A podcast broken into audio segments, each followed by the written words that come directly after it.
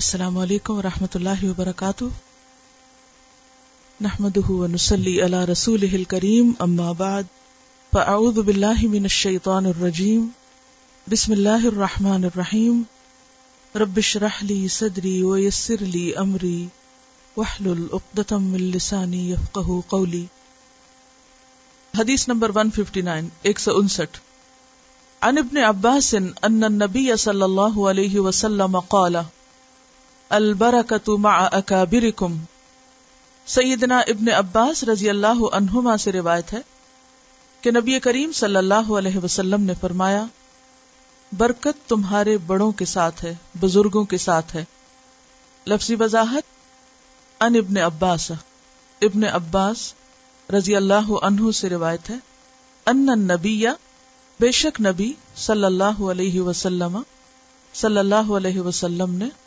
فرمایا البرکت برکت ماسات سات کم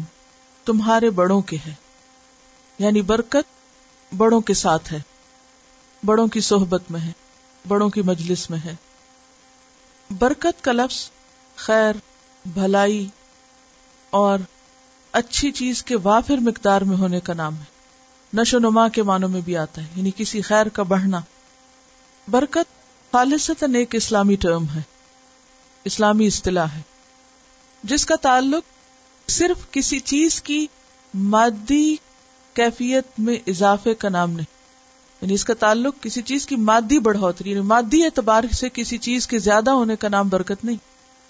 بلکہ برکت اس چیز کے اندر پائی جانے والی خیر اور بھلائی میں اضافے کا نام ہے یہ بھی ہو سکتا ہے کہ کوئی چیز اپنے مادی وجود میں بڑھے لیکن زیادہ تر اس کا معنی کس اعتبار سے ہوتا ہے کسی چیز کے اندر پائی جانے والی خیر اور بھلائی میں اضافہ اس کی نشو نما ہونا اس کی کثرت ہونا غیر محسوس طریقے سے کسی چیز سے فائدہ پہنچنا تو بڑوں کی جو عزت اور بڑوں کا جو ادب ہے اس میں ہم دیکھتے ہیں کہ عمر کے اعتبار سے بڑے علم کے اعتبار سے بڑے اور درجے یا رتبے کے اعتبار سے بڑے لوگوں کا ذکر آتا ہے اور یہاں پر اکابر کی جب بات آئی تو اکابر کبیر کی جمع ہے تو ان تمام چیزوں میں جو بڑا ہو یعنی علم میں عمر میں یا مرتبے میں تینوں چیزیں اکٹھی بھی ہو سکتی کسی کے اندر دو چیزیں بھی ہو سکتی اور کسی میں صرف ایک بھی ہو سکتی لیکن خاص طور پر عمر میں بڑا ہونا یعنی یہاں پر اکابر کے ساتھ ڈیفائن نہیں کیا گیا کہ یہاں بڑا ہونے سے مراد کیا ہے لیکن جیسے دوسری احادیث سے ہمیں پتہ چلتا ہے کہ بڑائی کئی اعتبار سے ہوتی اور یہ بات سمجھ میں آنے والی مثلا اگر حدیث نمبر ایک سو ستاون کو ساتھ لے کر چلے کہ کسی بوڑھے انسان کی عزت کرنا اور حامل قرآن کی عزت کرنا اور منصف بادشاہ کی عزت کرنا اللہ کی عزت کرنے کے ہم مانا ہے تو اس اعتبار سے آپ دیکھیں کہ پھر بڑے کون ہوں گے کہ اگر عمر میں کوئی بڑا ہے اب اگر عمر میں کوئی بڑا ہے تو اس کے وجود سے برکت کیسے ہو سکتی یا اس کی ذات سے یا اس کی صحبت سے برکت کیسے حاصل ہو سکتی اس کے عمر کے جو تجربات ہیں ان کی روشنی میں جو کچھ وہ بتاتا ہے یا کہتا ہے اس سے انسان فائدہ اٹھاتا ہے ہو سکتا ہے کہ وہ کوئی مالی طور پر یا مادی طور پر آپ کو فائدہ نہ دے لیکن جس چیز میں انہوں نے زندگی بسر کی ہوتی ہے اور جو تجربہ انہوں نے حاصل کیا ہوتا ہے اس تجربے کی روشنی میں ان کی چھوٹی چھوٹی باتیں بھی ان کی چھوٹی چھوٹی نصیحتیں بھی ان کا کسی چیز کو اپروو یا ڈس اپروو کرنا یہ بسا اوقات انسان کو دنیا اور آخرت کے بڑے بڑے نقصانات سے بچا لیتا ہے بعض اوقات آپ ایک کام کرنے جا رہے تھے مثلاً ایک انسان نوجوان ہو سکتا ہے بہت سمجھدار ہو سکتا ہے یا بہت پڑھا لکھا ہو سکتا ہے لیکن اس کے پاس تجربہ نہیں ہے اور عام طور پر آپ نے دیکھا ہوگا کہ جو نوجوان ہوتے ہیں ان کے اندر کام کرنے کا جذبہ اور بعض اوقات رسک لینے کا بھی ایک شوق ہوتا ہے اور بہت آؤٹ گوئنگ ہوتے ہیں اور جلدی چیزیں کرنا چاہتے ہیں اور فوری ریزلٹ چاہتے ہیں تو ایسے میں کیا ہوتا ہے کہ جو بڑے ہوتے ہیں وہ اپنے تجربے کی روشنی میں انہیں بر وقت مناسب اقدام کی طرف لے جاتے ہیں یا اچھے مشورے دیتے ہیں یا بعض کاموں کے کرنے سے روکتے ہیں تو یہ تمام چیزیں چھوٹوں کے لیے فائدہ مند ہوتی اور کیا فائدہ ہو سکتا ہے کسی بڑے کے وجود سے بڑوں کی جو دعائیں ہیں ان کی جو غیر مشروط بازوقت خیر خواہی ہوتی وہ خاص طور پر انسان کے لیے بہت فائدہ مند مثلا اگر کسی گھر میں ماں باپ ہیں یعنی آپ ماں باپ کے ساتھ رہتے ہیں یا ماں باپ آپ کے زندہ ہیں بھلے ساتھ نہ بھی رہتے ہوں تو ان بڑوں کا سایہ سر پہ ہونا ان بڑوں کا وجود اور ان کی دعائیں انسان کے لیے فائدہ مند ہوتی اور ایک حقیقت ہے کہ دعائیں اپنے اندر بہت اثر رکھتی ہیں دعا مومن کا ہتھیار ہوتی دعا ہر حال میں فائدہ دیتی اور پھر ان کی دعائیں بہت سنسیئر اور بہت دل سے نکلی ہوئی دعائیں ہوتی اور بڑوں کا عمل چھوٹوں کے لیے ایک رہنما ہوتا ہے ایک رول ماڈل ہوتا ہے بہت سی چیزیں آپ کتابوں سے پڑھ کر نہیں سیکھ سکتے اور بعض اوقات پڑھتے بھی ہیں تو سمجھ غلط آتی ایسی صورت میں بڑوں کا وجود ایک نعمت ہوتا ہے آپ ان کے عمل سے ان کے طریقوں سے ان کے عملی رویوں سے بہت کچھ سیکھتے ہیں جو آپ کو کسی اور جگہ نہیں ملتا ان کی زندگی بھر کے تجربات اس میں آپ دیکھیں کہ مثلا نوجوان لڑکیاں جب ینگ مدرز ہوتی ہیں نئی نئی ماں بنتی ہیں بچے پالنے ہوتے ہیں تو ان کو بڑوں کی سرپرستی کس قدر فائدہ دیتی ہے آپ سب جو اس تجربے سے گزرے ہیں انہیں پتا ہوگا کہ وہ ان کے لیے کتنی سہولت اور کتنا فائدہ تھا ہاسپٹل سے یا میڈیکل کیئر سے آپ کو کتابیں بھی ملی لٹریچر بھی ملا بہت سے لوگوں نے بہت کچھ پڑھا لیکن وہ چند باتیں جو بڑوں نے بر موقع بر وقت بوقت ضرورت آپ کو بتائی وہ کہیں زیادہ مفید فائدہ مند اور آسان تھی جو آپ نے کتابوں میں پڑھی اور بعض کتابوں میں پڑھ کے وہ کچھ کرنا بھی نہیں آتا ایک ہی کام آپ سیدھے کرنے کی بجائے الٹا کر رہے ہوتے ہیں کیونکہ آپ نے دیکھا نہیں ہوتا تو جس چیز کو آپ کرتے ہوئے دیکھتے ہیں وہ کرنا بھی آسان ہو جاتی ہے ان کی زندگی کی جو کہانیاں ہیں اور ان کے جو تجربات ہیں اور ان کا اپنا ایک جو نقطہ نظر ہے اس سے انسان بہت کچھ سیکھتا ہے بڑوں کے وجود سے ایک ہسٹری بھی بنتی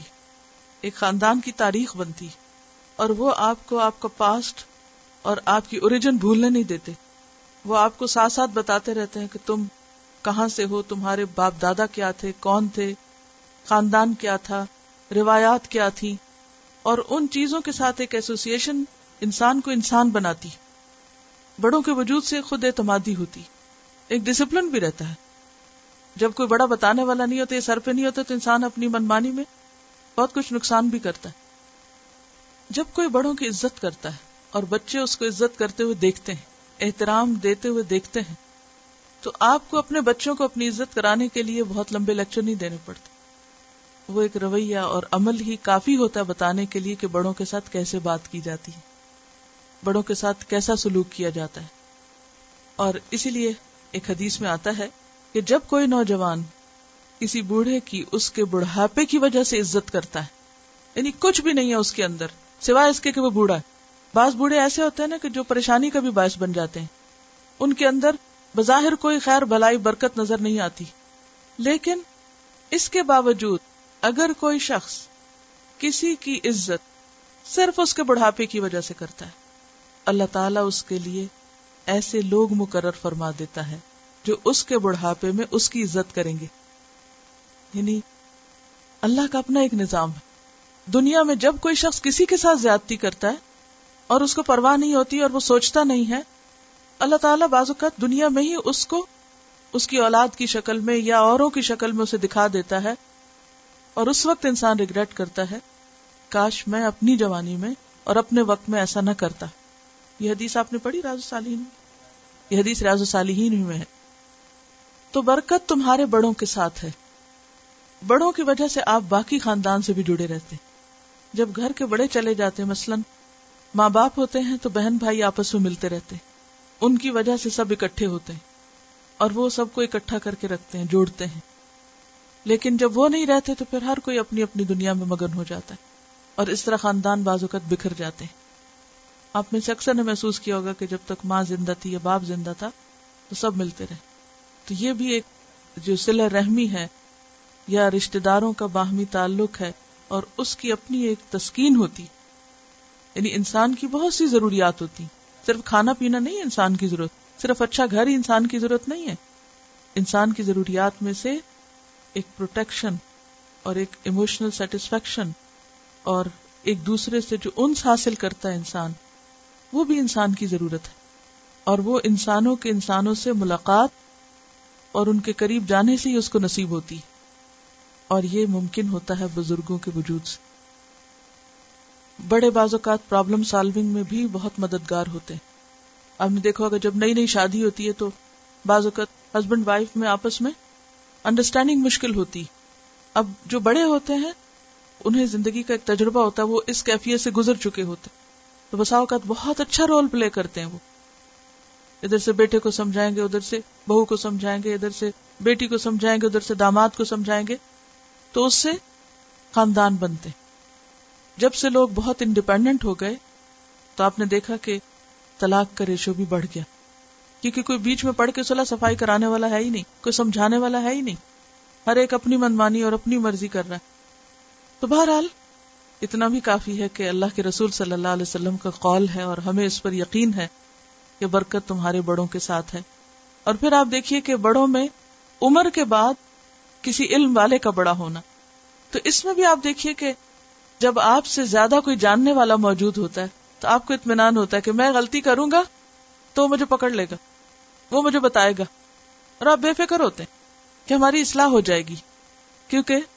صرف کتابوں سے علم حاصل نہیں ہو سکتا جب تک کہ استاد موجود نہ ہو اب دیکھیے کہ جس معاشرے کے اندر بوڑھوں کی یا بڑوں کی عزت نہیں رہی تو لوگ اپنے بڑھاپے کو چھپانے کے لیے اور اپنے بڑے ہونے کو ظاہر ہی نہیں کرنا چاہتے اور عزت کا معیار چونکہ جوان ہونے میں ہی ہے لہٰذا وہ کبھی بوڑھے نظر نہیں آنا چاہتے اور بوڑھا ہونا انہیں ایک کمپلیکس میں مبتلا کر دیتا ہے جبکہ اسلام کا نقطۂ نظر اس سے مختلف ہے کہ جب سارا معاشرہ ان کو کیئر دے گا محبت دے گا توجہ دے گا چاہے آپ کے اپنے ماں باپ ہیں اپنے دادا دادی یا کسی اور کے ہیں کیونکہ یہاں یہ شرط نہیں ہے کہ صرف اس کو عزت دو جو تمہارے خاندان میں سے بڑا ہے اور اگر کوئی ہمسائے میں بڑا ہے یا بزرگ ہے تو وہ بڑا نہیں ہے کوئی بھی بڑا ہو کیونکہ ابھی ہم نے جو حدیث پڑھی کہ کوئی شخص اگر کسی بوڑھے کی اس کے بڑھاپے کی وجہ سے عزت کرتا ہے تو اس میں کوئی بھی بوڑھا شخص ہو سکتا ہے پھر یہ ہے کہ زندگی کے مختلف مرحلے بچے اپنے سامنے جب دیکھتے ہیں تو اس سے ان کے تجربات میں بھی بہت اضافہ ہوتا ہے مجھے یاد ہے کہ جب میرے دادا فوت ہوئے تھے تو وہ زندگی کا میرا پہلا صدمہ تھا اور اس وقت پہلی دفعہ میں نے ایک شخص کو مرتے ہوئے دیکھا صرف بارہ سال کی تھی اس وقت اور قبرستان دیکھا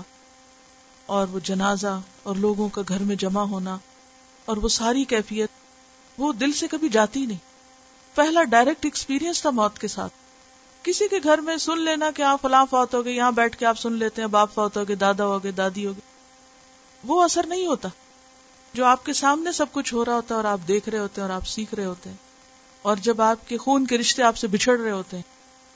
تو یہ ساری چیزیں انسان کی تربیت اور انسان کے تزکیے میں فائدہ مند ہوتی ہیں مددگار ہوتی ہیں بڑے لوگ عام طور پر زندگی کے باقی دھندوں سے جب فارغ ہو جاتے ہیں تو عبادت کی طرف زیادہ متوجہ ہو جاتے ہیں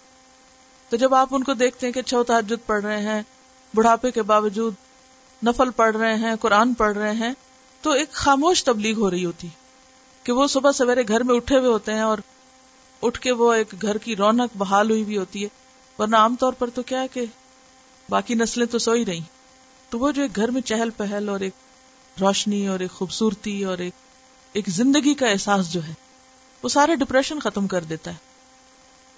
بڑوں کی محبت بے لوس محبت ہوتی ہے کنڈیشنل نہیں ہوتی کہ اچھا اگر تم ایسا کرو گے تو ہم تم سے محبت کریں گے اور اگر تم ہمیں یہ دو گے تو پھر ہم تمہارے لیے دعا کریں گے نہیں وہ ایک خاص قسم کی محبت ہوتی ہے جو بغیر کسی شرط اور معاوضے کے اور فائدے کے انسان کرتا چلا جاتا ہے لیکن بات یہ ہے کہ انسان بڑوں کی برکت سے اسی وقت فائدہ اٹھا سکتا ہے جب اس کے اندر قربانی اور صبر ہو کیونکہ کسی بھی خیر کو پانے کے لیے انسان کو تکلیف بھی برداشت کرنی پڑتی استاذہ السلام علیکم آفٹر ریڈنگ دا حدیث دا پروفیٹ صلی اللہ علیہ وسلم said glorifying Allah involves showing honour to a grey haired Muslim and to one who can expound the Qur'an, but not to one who acts extravagantly regarding it or turns away from it, and showing honor to a just ruler. I was thinking that for us to actually truly honor the elderly, first and foremost, we have to sacrifice our inner nafs and become a selfless entity. Honoring the elderly requires patience, kindness, generosity, well-wishing, gratefulness. All of these noble qualities the messenger will for example we might befriend then and elderly persons there is a moment of test when we can helpfully sacrificing our personal responding honouring the elderly as a person gets older they are not active the way they used to be in their youth so helping them with their task listening to them being around them sometimes requires patience and perseverance. This is a way for us to do our tazkiyah nafs. If we keep in mind that honoring the elderly is honoring Allah, then this makes it easy to bring about change in our amal for the better. We should also ask ourselves that, if I was old, how would I want others to treat me? In class, when you asked us to imagine a society where everyone is respecting their elders I was thinking that if every single person was doing that then there would be so much خیر and so much well wishing amongst the people the desire of preferring others over themselves would prevail there would be so much peace just by doing this one deed سبحان اللہ may Allah give us the ability to honour our elders and to truly benefit from their knowledge آمین ایک حقیقت ہے کہ کوئی بھی نیکی کمانے کے لیے اور کوئی بھی خیر پانے کے لیے انسان کو لازمن قربانی کرنا ہوتی ہے تو ہم بات کر رہے تھے کہ عمر میں بڑے ہونے کی وجہ سے بھی انسان دوسرے سے فائدہ اٹھا سکتا ہے اور پھر اگر کوئی علم میں ہم سے زیادہ ہو تو اس کا وجود بھی باعث برکت ہوتا ہے اب نے دیکھو گا کہ اگر کوئی شخص علمی اعتبار سے دوسروں سے زیادہ اسٹرانگ ہے تو خود اس کا وجود کسی جگہ پر بہت سی خرابیوں کو دور کرتا ہے جیسے حضرت عمر رضی اللہ تعالیٰ عنہ کی مجلس میں ان کے آس پاس بیٹھنے والے لوگ صاحب قرآن ہوتے تھے اور ایک موقع پر جب ایک شخص نے حضرت عمر کے ساتھ بدتمیزی کی اور حضرت عمر غصے میں آ گئے تو فوراً ان کی مجلس کے ایک شخص نے ان کے سامنے قرآن کی آیت پڑھی اور عمر وہیں ٹھہر گئے اسی طرح وہ اکرامی و سلطان المقصد منصف بادشاہ کی عزت امیا صرف سلطان نہیں یعنی صرف کسی عہدے کے بنا پر ہی کسی کی عزت نہیں بلکہ اس عہدے میں جب جسٹس ہو اس میں جب انصاف ہو اسی طرح جب اکابر کی بات ہوتی ہے تو اس کو بھی جنرلائز نہیں کیا جائے گا اس سینس میں کہ مثلا بعض گھروں میں بزرگ ہوتے ہیں لیکن کوئی ان کی تربیت نہیں ہوتی جس کی وجہ سے بعض اوقات انتہائی بد زبانی بھی کرتے ہیں یا گالی گلوچ کرتے ہیں یا یہ کہ اب تو افسوس کے ساتھ یہ کہنا پڑتا ہے کہ بعض بزرگوں کا اور کچھ کام نہیں سوائے اس کے کہ ٹی وی دیکھتے رہے سارا دن اور وہ چھوٹے بچوں کو بھی ساتھ بٹھا لیتے ہیں ٹی وی دیکھنے کے لیے اب بعض مائیں جو ہیں وہ بچوں کی تربیت مختلف طرح کرنا چاہتی ہیں لیکن گھر میں بزرگ جو ہیں وہ بالکل ہی کسی اور طرف لے کے جا رہے ہیں تو ایسا گھر بھی فتنے فساد کا نمونہ بن جاتا ہے تو برکت اسی جگہ ہوتی ہے جہاں اللہ کی اطاعت ہوتی ہے حدود اللہ کا پاس رکھا جاتا ہے جہاں پر اللہ کی نافرمانی کے کام شروع ہو جائے تو وہاں کیا ہوگا وہاں کیسے برکت ہو سکتی جس گھر میں ہر وقت میوزک کی آوازیں اٹھتی رہے چیخ پکار ہوتی رہے شور ہنگامہ ہوتا رہے بد زبانی ہوتی رہے تو وہاں برکت کیا ہوگی تو یہ بات بھی یاد رکھیے کہ اچھا اخلاق اور اچھے طور طریقے انسان کے لیے خیر لاتے اگلی حدیث ان ان عبد الله الله الله بن عمر حدثه رسول صلى عليه وسلم قال اراني في المنام اتسوق بسواك فجذبني رجلان احدهما اكبر من الاخر فناولت السواك الاصغر منهما فقيل لي كبر فدفعته الى الاكبر کبر مسلم کتاب نافع رحمت اللہ علیہ سے روایت ہے کہ عبداللہ بن عمر رضی اللہ عنہما نے ان سے بیان کیا ہے کہ رسول اللہ صلی اللہ علیہ وسلم نے فرمایا میں نے اپنے آپ کو خواب میں دیکھا کہ میں مسواک کر رہا ہوں بس میرے پاس دو آدمی آئے ان میں سے ایک دوسرے سے بڑا تھا میں نے مسواک چھوٹے کو دے دی تو مجھے کہا گیا بڑے کو دے تو میں نے بڑے کو دے دی لفظی وضاحت اناف نافے سے روایت ہے ابن عمر کہ عبد اللہ صحابی ہیں رضی اللہ عنہ نے ان سے حدیث بیان کی انا رسول اللہ کے بے شک رسول اللہ صلی اللہ علیہ وسلم نے فرمایا ارانی میں نے دیکھا اپنے آپ کو فل منا میں خواب میں کہ میں مسواک کر رہا بے سوا کن ایک مسواک کے ساتھ بنی رجولانی تو آئے میرے پاس دو مرد جذب انی کا مطلب جذب کرنے کا کیا ہوتا ہے نہیں مجھے دو لوگوں نے جذب کر لیا یعنی میرے پاس آئے اور متوجہ کیا بات کی مجھ سے ان میں سے ایک بڑا تھا من الآخر دوسرے سے پناول تو, میں نے پکڑائی دی اسوا کا مسواک السغرا چھوٹے والے کو من ہوما ان دونوں میں سے فقیل علی تو مجھ سے کہا گیا کبر بڑے کو دو پدفا تو تو میں نے اس کو بڑے کو دے دیا روا مسلم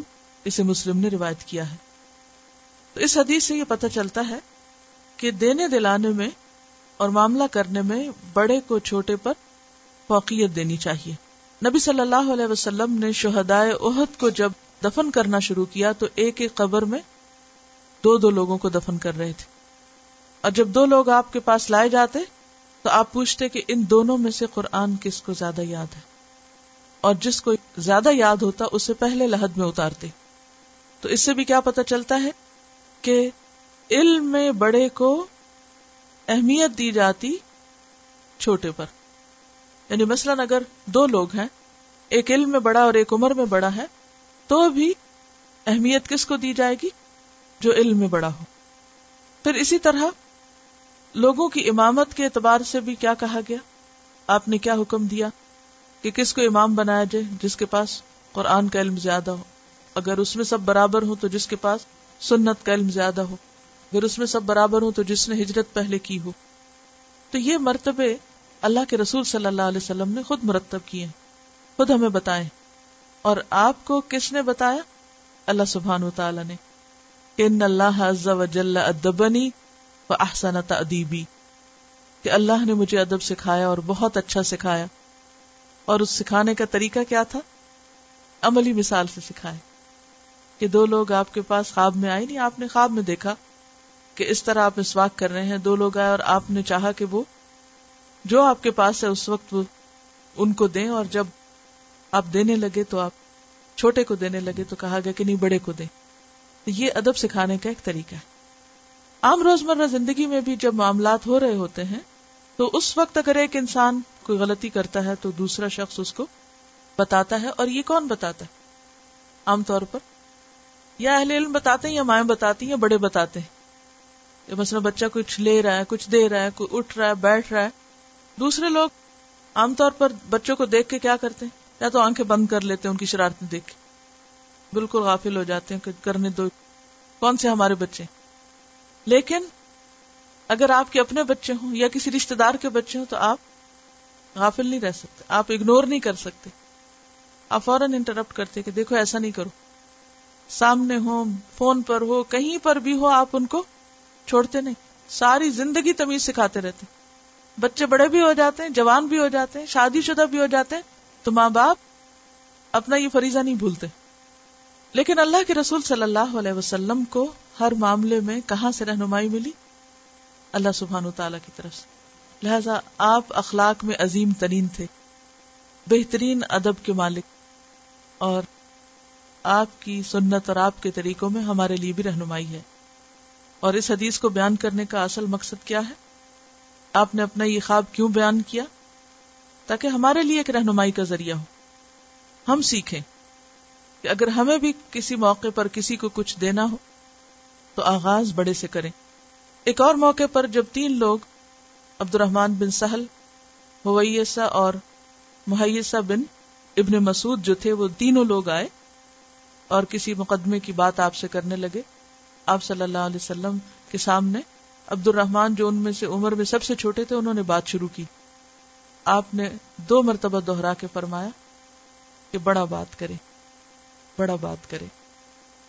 اگلی حدیث ہے ان ابن عمر قال قال رسول اللہ صلی اللہ علیہ وسلم اذا اتاکم کریم قوم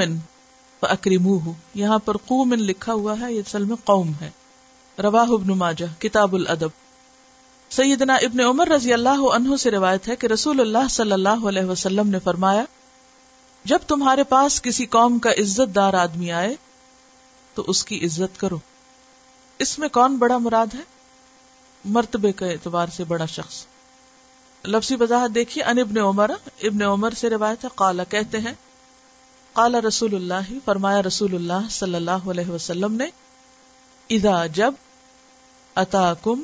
تمہارے پاس کریم عزت والا قومن کسی قوم کا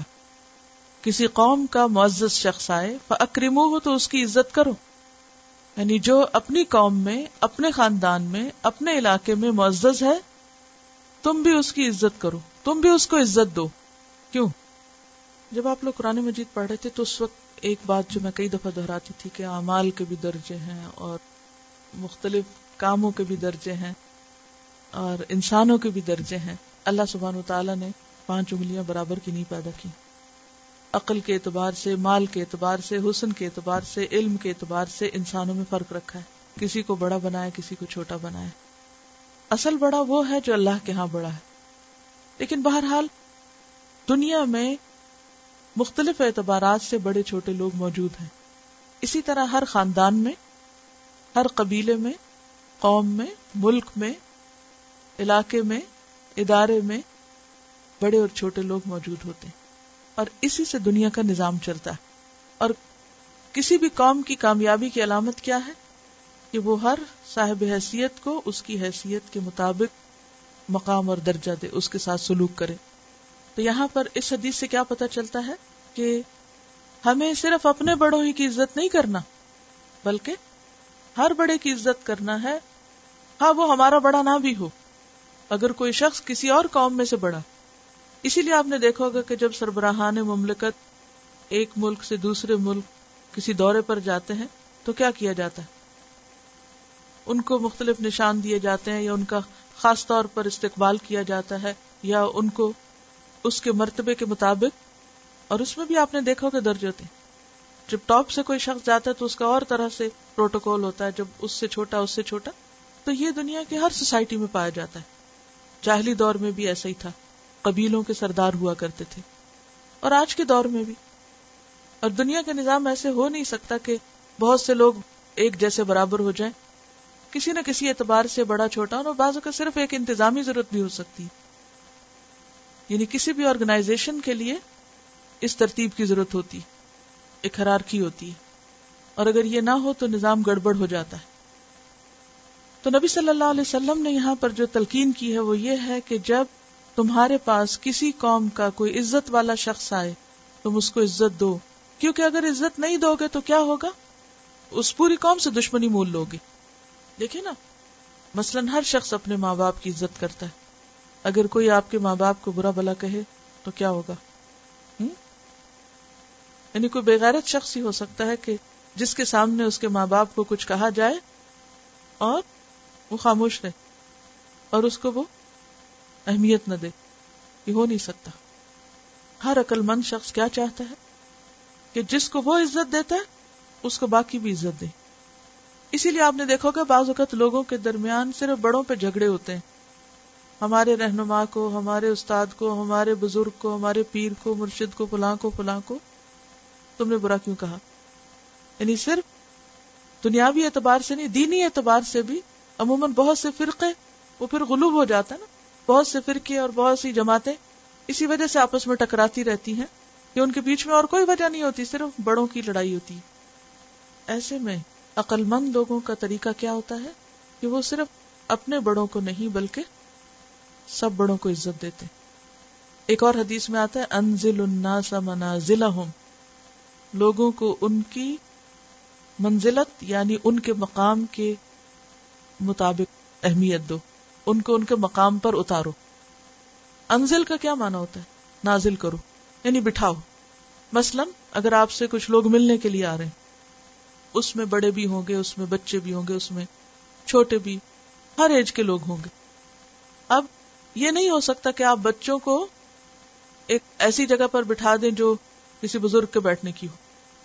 لیکن بعض اوقات آپ نے دیکھا ہوگا کہ کچھ لوگوں کے اندر اس بات کا اہتمام نہیں ہوتا اور بچوں کو بھی کوئی تمیز نہیں ہوتی وہ جا کے کہیں بھی چڑھ کے بیٹھ جاتے ہیں اور بعض جگہ ایسی ہوتی ہیں کہ جیسے عمر میں جو بڑے ہو جاتے وہ زمین پہ نہیں بیٹھ سکتے مثلا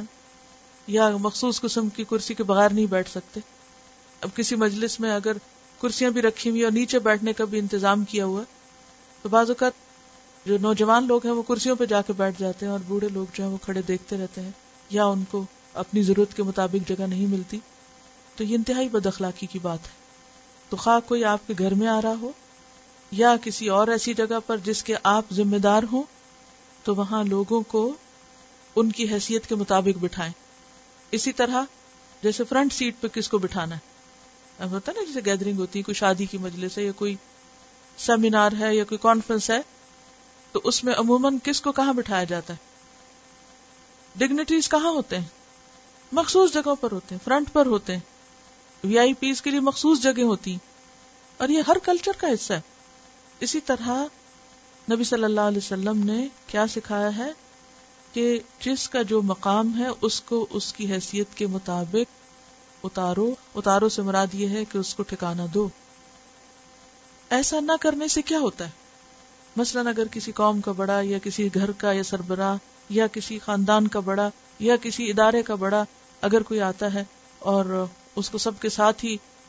اس طرح ٹریٹ کیا جاتا ہے جیسے کسی بچے کو ٹریٹ کیا جا رہا ہے اس کا نتیجہ کیا ہوگا جب لوگوں کی ان کے رتبوں کے مطابق عزت نہیں کی جاتی تو ایک بگاڑ اور فساد کی کیفیت پیدا ہوتی ایک بے چینی پیدا ہوتی جب صحیح جگہ پر صحیح آدمی ہوگا اور صحیح طریقے سے اس کے ساتھ ڈیل کیا جائے گا تو ہی آپ اس سے استفادہ کر سکتے ہیں جب آپ کو معلوم ہو کہ ایک شخص عمر میں تجربے میں علم میں آپ سے بڑا ہے اور پھر آپ اس کے ساتھ وہ معاملہ کریں جو آپ اپنی اولاد کے ساتھ کرتے ہیں یا اپنے سے چھوٹوں کے ساتھ کرتے ہیں تو اس کے دل میں آپ کے لیے محبت یا قدر یا خیر خائی نہیں رہے گی قدرتی بات ہے یہ الگ بات ہے کوئی معاف کر بھی دے کوئی درگزر کر دے اگنور کر دے تو وہ ایک الگ چیز ہے لیکن با ادب با نصیب جو ایسے مقامات پر بڑوں کی عزت اور احترام کرتے ہیں وہی ان سے دعائیں لینے کے قابل ہوتے ہیں اس میں آپ دیکھیے کہ حضرت موسا جو اللہ کے پیغمبر تھے جب خضر سے انہوں نے ملاقات کی اور خضر ان سے علم میں زیادہ تھے تو پیغمبر ہوتے ہوئے ان کا معاملہ خضر کے ساتھ کیا تھا کس قدر توازو اور کس قدر با ادب معاملہ تھا معافی بھی مانگتے ہیں اور ان سے اجازت بھی لیتے ہیں کہ کیا میں آپ کے ساتھ چل سکتا ہوں یعنی سوال کرنے کے انداز میں اور پھر ان کی پسند کے خلاف کام ہونے میں کتنی خوبصورت مثال ہے قرآن مجید کی اس سے بہتر کیا اگزامپل ہو سکتی ہے کیونکہ اگر ہم صحابہ کرام کی مثال بھی دیتے تو ہم کیا کہتے ہیں کہ وہ تو صحابی تھے نا تو ان کے سامنے تو اتنے بڑے اللہ کے پیغمبر تھے تو وہ پیغمبر کی عزت کر رہے تھے تو گویا صحابہ کا عزت کرنا صرف پیغمبر کی عزت کرنے کی وجہ سے تھا تو ہم اپنے بڑوں کے ساتھ جیسے بھی چاہیں کریں نہیں موسا علیہ السلام تو خود پیغمبر تھے پیغمبر ہوتے ہوئے اور مسا علیہ السلام اول العزم پیغمبروں میں سے پیغمبروں میں ان کے جو ٹاپ کے پانچ ہیں ان میں ان کا نام ہے پیغمبر ہوتے ہوئے جب اللہ سبحان و تعالیٰ نے ان کو بھیجا کہ جاؤ فلاں شخص سے سیکھ کر آؤ تو ان کا پورا طرز عمل ایک بہترین مثال ہے ادب اور احترام کی پھر اسی طرح ام ایمن جنہوں نے نبی صلی اللہ علیہ وسلم کی خدمت کی تھی اور ان کی والدہ کی وفات کے بعد ان کو لک آفٹر کیا اور ان کو مدینہ سے لے کر آئی واپس اور نبی صلی اللہ علیہ وسلم خاص طور پر ان ان کی کی زیارت کے لیے جایا کرتے تھے ملاقات کے لیے جایا کرتے تھے حالانکہ وہ کوئی بہت عالم فاضل خاتون نہیں تھی کیوں جاتے تھے ان کے پاس ماں کے برابر تھی ماں کے بعد انہوں نے ماں کا رول پلے کیا تو آپ خاص اہتمام کے ساتھ ان سے ملتے اور جب نبی صلی اللہ علیہ وسلم فوت ہو گئے تو اس کے بعد حضرت ابو بکر نے خاص طور پر حضرت عمر سے کہا آؤ ہم بھی ام ایمن کی اسی طرح زیارت کرنے کے لیے جائیں جس طرح اللہ کے رسول صلی اللہ علیہ وسلم ان کی زیارت کرنے جایا کرتے تھے حضرت عمر کا حضرت خولا کو راستے میں دیکھ کر ان کے روکنے پر اتنی دیر رک جانا اس وجہ سے تھا کہ یہ وہ خاتون ہے جن کو اللہ نے عزت بخشی تھی جن کی فریاد پر اللہ سبحان تعالیٰ نے وہی اتاری رتسم اللہ وتشتكي الى الله یہ ہے عقلمند ہونے کی علامت ہمارے یہاں عقلمند ہونا کیا ہے کس چیز کو عقلمندی اور سمجھداری سمجھا جاتا ہے یہ بات بہت اہم ہے کہ بسا اوقات کچھ لوگ جو بہت سیلف سینٹرڈ ہوتے ہیں ہر چیز میں اپنے آپ کو اہم سمجھتے ہیں وہ کھل کے دوسرے کو عزت نہیں دیتے آگے نہیں بڑھتے سلام نہیں کرتے کسی کو اہمیت نہیں دیتے ان کے دل میں خوف کیا ہوتا ہے کہ اگر ہم نے کسی کو عزت دے دی تو شاید ہم چھوٹے ہو جائیں گے یا ہماری عزت نہیں رہے گی یا لوگ ہمیں کمزور سمجھ لیں گے تو وہ دھوس جما کر بڑا بننے کی کوشش کرتے ہیں حالانکہ ایسے کوئی کبھی بڑا نہیں بن سکتا اصل عزت وہ ہوتی ہے جو لوگوں کے دلوں کے اندر ہوتی ہے لوگوں کی شکلوں پر نہیں آپ اونچا بول کے اور دھوس کے ساتھ کسی کو بڑا بن کے دکھا دیں تو کوئی اس کو بڑا نہیں مانے گا اصل عزت توازو میں ہے اللہ رفا اللہ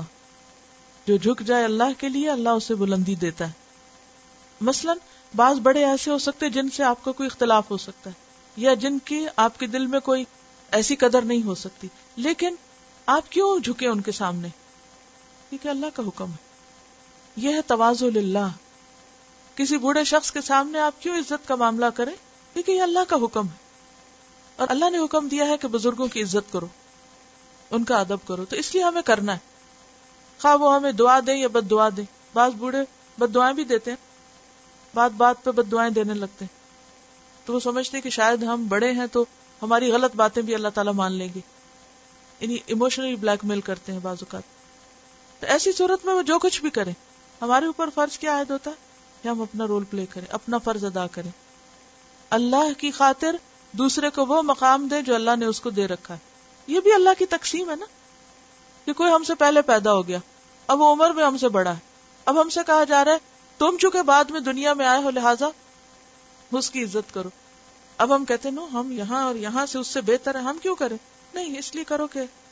یہ اللہ کا فیصلہ تھا کہ وہ تم سے عمر میں بڑا ہو اور تم اسے عزت دو تو من تواد اللہ اللہ کا حکم سمجھ کے جو کرے گا رفا اللہ اللہ اس کو عزت دے گا اس کو بلندی عطا کرے اور عزت دینا صرف سامنے عزت دینا نہیں ہوتا یہ جھوٹی عزت ہوتی کہ سامنے آپ کسی کے بہت مدب بنے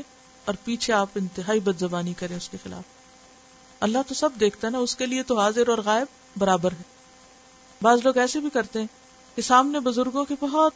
جھک کے ملیں گے بڑے آداب کریں گے ان کو لیکن بعد میں نقلیں تک اتاریں گے ان کے بولنے پہ ان کے چلنے پہ اسی لیے آپ نے دیکھا ہوگا کہ بعض بچے بڑوں کی بوڑھوں کی نقل اتار رہے ہوتے ہیں کہ یوں چلتے ہیں یوں بات کرتے ہیں یہ تو سراسر منافقت ہے نا قیامت کے دن ایک شخص آئے گا جس کے دو چہرے ہوں گے دو چہروں والا ذرا تھوڑی دیر کے لیے سوچیے کبھی آپ نے ایسے ڈیفارمڈ بچے دیکھے ہوں گے کہ جن کے دو چہرے ہوں یا دو سر ہوں اور باڈی ایک ہو یا کبھی آپ نے تصویر کوئی دیکھی ہوگی تصویر دیکھ کے بھی انسان ڈر اور سہم جاتا ہے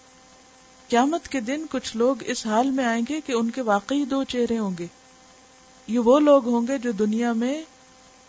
لوگوں سے ایک طرح ملتے تھے اور کچھ سے دوسری طرح دو رخا پن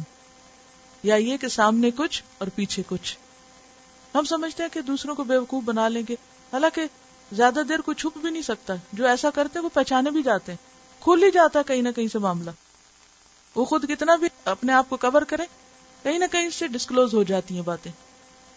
کیونکہ جب آپ دوسروں کے سامنے اس طرح کی کسی کی خرابی بیان کر رہے ہوتے ہیں کسی کا مزاق اڑا رہے ہوتے ہیں تو جس کے سامنے اس وقت آپ داد لے رہے ہیں ہو سکتا ہے وقتی طور پر وہ بھی آپ ہی کو دھوکہ دے رہا ہو کہ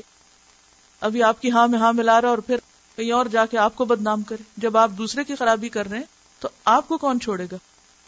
ویسے بھی اللہ کیا مقافات کا عمل ہے جو دوسرے کے ساتھ برا کرتا ہے اس کے ساتھ وہ کر رہتا ہے ایسے لوگ قیامت کے دن جب میدان حشر میں کھڑے ہوں گے تو وہ اپنے اعمال کی وجہ سے دور سے پہچانے جائیں گے کسی کو بتانے کی ضرورت نہیں ہوگی کہ یہ کون تھا اور کیسا تھا کوئی چیونٹیوں کی شکل میں اٹھے گا اور کوئی کسی حال میں کوئی نیلا پیلا پرانے مجید میں مختلف رنگوں کا بھی ذکر ملتا ہے آنکھوں کے رنگ مختلف چہرے سیاہ ہوں گے تو اس لیے اصل ادب اور اصل اخلاق کیا ہے جو ہر جگہ جو اللہ کے لیے ہو کیونکہ جو کام اللہ کے لیے نہیں اس کا کچھ فائدہ بھی نہیں کہ آپ سامنے تو سر جھکا لیں یا نگاہیں نیچی کر لیں اور نگاہیں نہ ملائیں یہ بھی یاد رکھیے نگاہیں نہ ملانا بھی ایک اچھی عادت نہیں وہ ایک کمپلیکس کی علامت ہوتی یعنی جب انسان کسی سے نگاہ نہیں ملاتا نگاہ چراتا ہے تو نگاہ چرانا کیا ثابت کرتا ہے کیا ظاہر کرتا ہے نگاہیں چرانا کیا معنی رکھتا ہے آپ کچھ چھپا رہے ہیں آپ فیس نہیں کر پا رہے یو آر گلٹی آپ نے کچھ گڑبڑ کی ہوئی ہے بچوں کو دیکھیں کوئی شرارت کر لیں تو کہاں سے دکھتی نگاہیں چرانے سے نگاہ نہیں ملائیں گے تو جو کمیونیکیشن میں نگاہیں چرانا یا دوسرے کو فیس نہ کرنا یا بات کرتے ہوئے ایک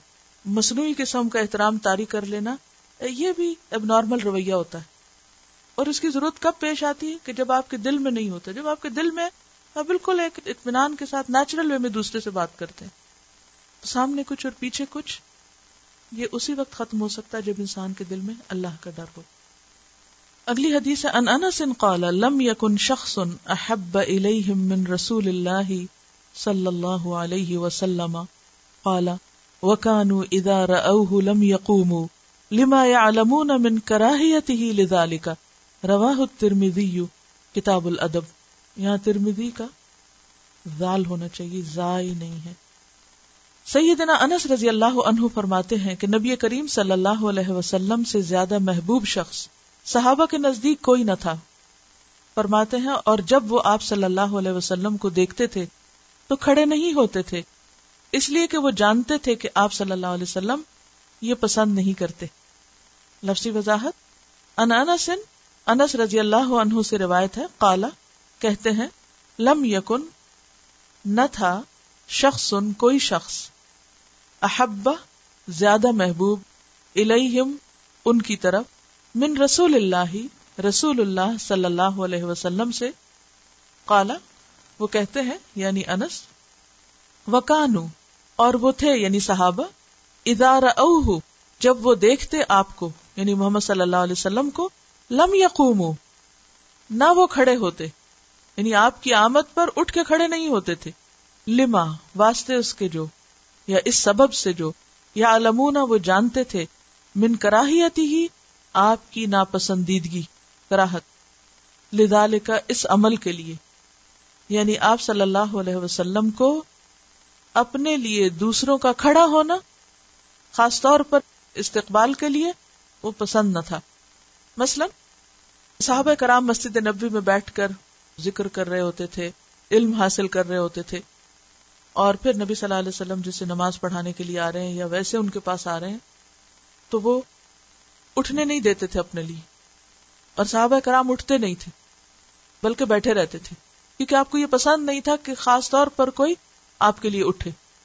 تعظیم میں کون کون سی چیزیں ہوتی ہیں بات آہستہ کرنا دوسرے کی سننا پہلے اس کو موقع دینا پہلے اس کو کچھ دینا اس کی ملاقات کے لیے جانا ادب احترام کی بہت سی چیزیں آپ نے پیچھے پڑی انہی میں سے عام طور پر اجمیوں میں ادب احترام کا جو طریقہ تھا وہ کیا تھا کہ وہ اپنے ملوک کے لیے بادشاہوں کے لیے جب بھی وہ انٹر ہوں کھڑے ہو جائیں لیکن یہاں نبی صلی اللہ علیہ وسلم اپنے لیے ایسا نہیں پسند کرتے تھے تو صحابہ کرام اٹھا نہیں کرتے تھے اس کا یہ مطلب نہیں کہ صحابہ کے دل میں آپ کی عزت نہ تھی بہت عزت تھی لیکن آپ کو یہ طریقہ پسند نہیں تھا لہٰذا وہ آپ کے جذبات اور آپ کے احساسات کا لحاظ رکھا کرتے تھے اب کیا اس سے یہ پتا چلتا ہے کہ انسان کسی کے لیے اٹھ ہی نہیں سکتا یا مسئلہ نہیں کہ ماں باپ گھر میں آئے ہیں اور آپ لیٹے ہوئے ہیں تو آپ ہل جل کے تھوڑا سا احساس دلاتے ہیں کہ ہاں ہم نے نوٹس لیا ہے کہ آپ یہاں پر موجود ہیں یا یہ کہ کسی بھی اور طرح اپنے جسر سے اس بات کا اظہار کرتے ہیں کہ آپ دوسرے کو اہمیت دے رہے ہیں تو ہمیں دوسری روایت میں ملتا ہے کہ جیسے حضرت فاطمہ رضی اللہ تعالیٰ انہا آپ کی طرف تشریف لاتی تو آپ کیا کیا کرتے تھے خود کھڑے ہوتے تھے اٹھ کر ملتے تھے تو دو مواقع کا فرق کیوں ہے نمبر ایک آپ نے اپنے لیے یہ چیز پسند نہیں کی آجزی اور انکساری کی انتہائی مثال تھے آپ دوسری بات یہ ہے کہ نبی صلی اللہ علیہ وسلم کثرت کے ساتھ لوگوں کے بیچ میں موجود ہوتے تھے اگر ہر نماز کے وقت مثلا آپ مسجد میں داخل ہوئے اور لوگ جو ہیں وہ اٹھ رہے ہیں اور کیونکہ آپ کے حجرے مبارک جو تھے وہ ساتھ ساتھ تھے اور آپ فریکوینٹلی اندر آتے اور جاتے بھی تھے ایسی صورت میں ہر دفعہ لوگ اگر اپنا کام کاج چھوڑ کر کھڑے ہو جائیں تو اس میں لوگوں کے لیے ایک مشقت بھی تھی دوسرا یہ کہ یہ جو کیسر و کسرا تھے ان کے طریقوں میں سے تھا اور ان کی مشابہت بھی تھی تو آپ نے اپنے لیے کبھی بادشاہوں جیسے طریقے پسند نہیں کیے لیکن نجی مجلسوں میں اپنے گھر کے اندر اپنے سے چھوٹی اپنی بیٹی کے لیے اس کی محبت میں وہاں وہ احترام نہیں تھا وہاں کیا تھا محبت اور پیار یا اہمیت دینا کسی کو اس کے لیے آپ اٹھ کر ملتے ہیں تو اصل میں ادب اور احترام کا تعلق زیادہ تر کس سے ہے انسان کے دل سے آغاز میں کیا کہا گیا تھا ادب کا منبع کیا ہے دل یعنی دل سے اٹھتا ہے ادب اور احترام اور جب دل سے اٹھتا ہے تو آپ کے سارے رویے میں جھلکتا ہے وہ صرف کسی ایک خاص اسٹائل میں صرف کسی کی آمد پر اٹھ کر کھڑے ہونے میں نہیں صرف ایک جیسر میں نہیں بلکہ ہر معاملے میں ورنہ تو صرف اٹھ کے کھڑے ہونے کو اگر ایک سمبل بنا لیا جائے آپ سب نے دیکھا ہوگا کہ اسکولوں میں عموماً بچوں کو کیا سکھاتے کہ ٹیچر آئے تو کیا کرے کھڑے ہو جائیں اچھا وہ بہت اہتمام سے کھڑے ہوتے ایک دم سب کچھ چھوڑ کے کھڑے ہو جاتے اب ٹیچر جب جاتا ہے تو پیچھے کیا کرتے ہیں کس ادب کا معاملہ ہوتا ہے کون سا احترام دیا جاتا ہے تو کیا ادب اسی چیز کا نام ہے کہ کسی کی آمد پر تو آپ کھڑے ہو جائیں اور ویسے اس کی خوب خبر لیں یہ تو منافقت ہے نا تو ادب اور احترام صرف کسی خاص طور طریقے کا نام نہیں بلکہ دل کی ایک کیفیت کا نام ہے جو عمل میں اور اخلاق میں جھلکتی ہے اور اس کے پاس ادب بھی زیادہ ہوگا جس کی دین میں سمجھ زیادہ ہوگی کیونکہ تفقع فی الدین اس کا سورس ہے واخر دعوانا ان الحمد للہ رب العالمین سبحانک اللہم و بحمدک نشہد اللہ الہ الا انت نستغفرک و نتوب الیک السلام علیکم ورحمۃ اللہ وبرکاتہ